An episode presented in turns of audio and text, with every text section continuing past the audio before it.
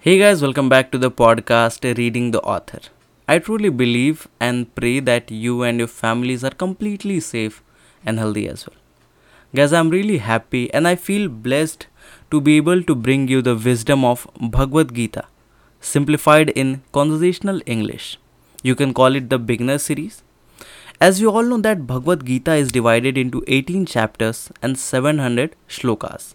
So for beginners, we are bringing 108 shlokas inspired by ISKCON. Each episode shall be of a few minutes and 5 to 6 shlokas from Bhagavad Gita will be there. It is also available on audio visual format on Vachi channel, so do check it out.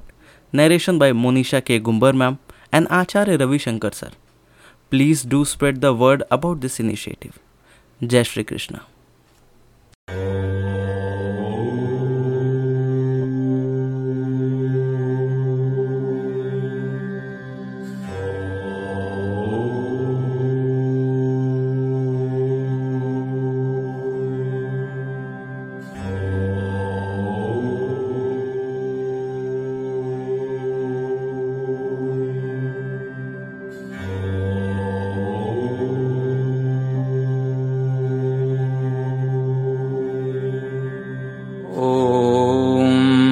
असतो मां सद्गमय तमसो मां ज्योतिर्गमय मृत्योर्मां मृतङ्गमय ॐ शान्त शान्त शान्तिः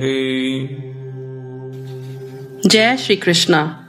The explanation of the shlokas is not a direct translation nor an in depth analysis.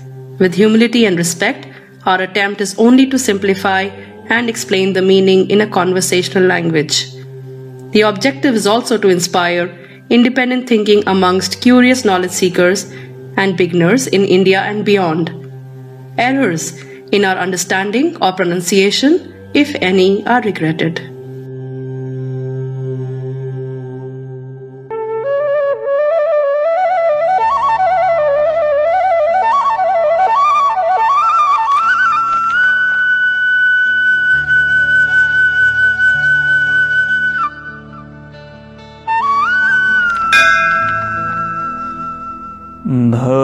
धर्मक्षेत्रे कुरुक्षेत्रे समवेतायुयुत्सवः मामकः पाण्डवाश्चैव किमकुर्वत Sanjay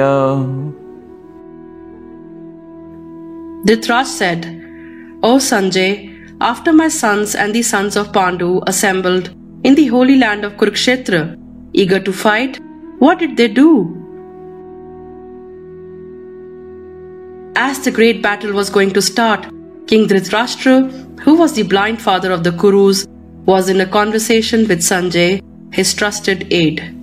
Sanjay, who was blessed with divine powers, even while in a room with Dhritarashtra, could envision the battlefield of Kurukshetra. This is a sacred place of Vedic and historical importance, where the Supreme Bhagwan Krishna himself was present. The king was seeking a live commentary on everything that was happening as he was nervous and doubtful of the outcome of the battle between his sons and the sons of his brother Pandu, who were now gearing up to fight.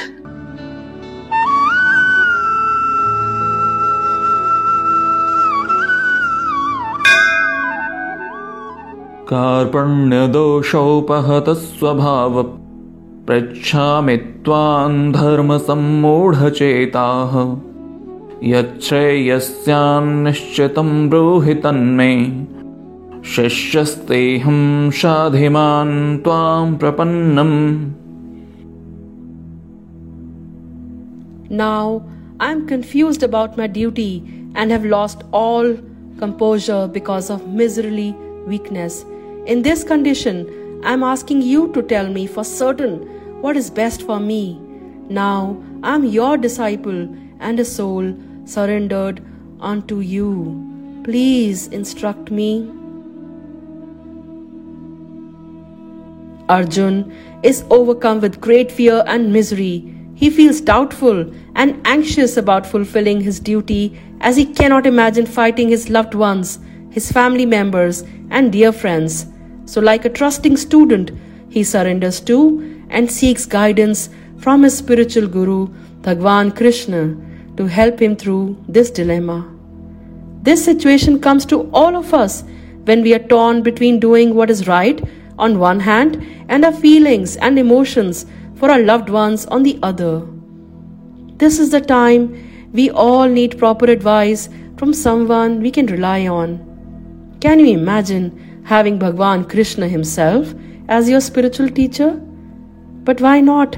The fact that you're listening to this is a proof enough that you can always turn to Krishna himself through the Bhagavad Gita whenever you are anxious in life.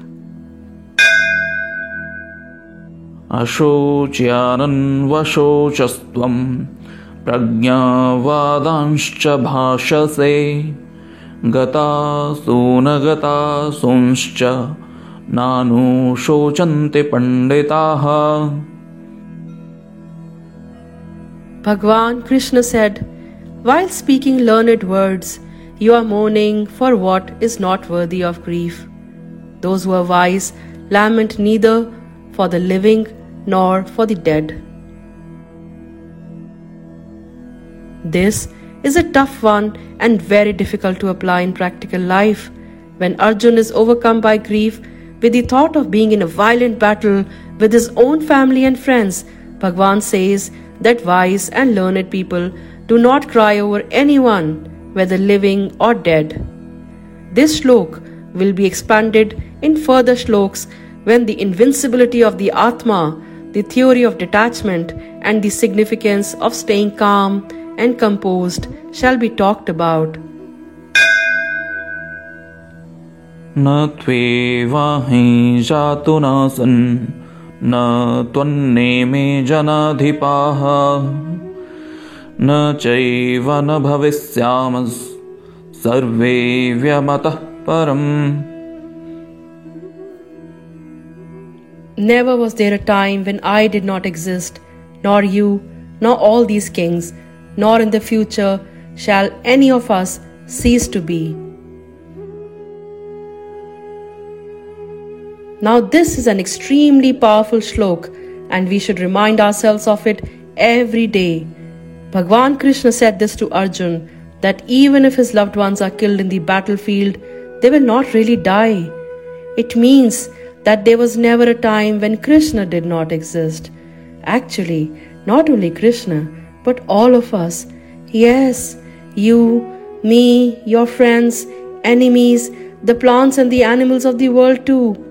Everything there is has always existed and shall always exist in whatever form, at whatever place, in whichever time. It is the ultimate truth. We have been and shall always be. Isn't that such a fascinating concept? देहिनोऽस्मन् यथा देहे कौमारं यौवनैजरा तथा देहान्तरप्राप्तिर्धीरस्तत्र न मुह्यते As the embodied soul continuously passes in this body from boyhood to youth to old age, the soul similarly passes into another body at death. An enlightened person is not bewildered by such a change. As we all know, a baby grows up into a child to adulthood, then middle age, then old age, and then finally dies. Here, the concept of Atma comes into play. It is a Sanskrit word which cannot be translated into English in its entirety, but for the sake of convenience, we can call it soul.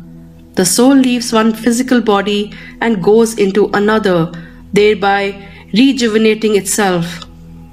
Even if it seems sad and disturbing for those who have lived meaningful lives through their old age, it is a celebration when the soul changes its form.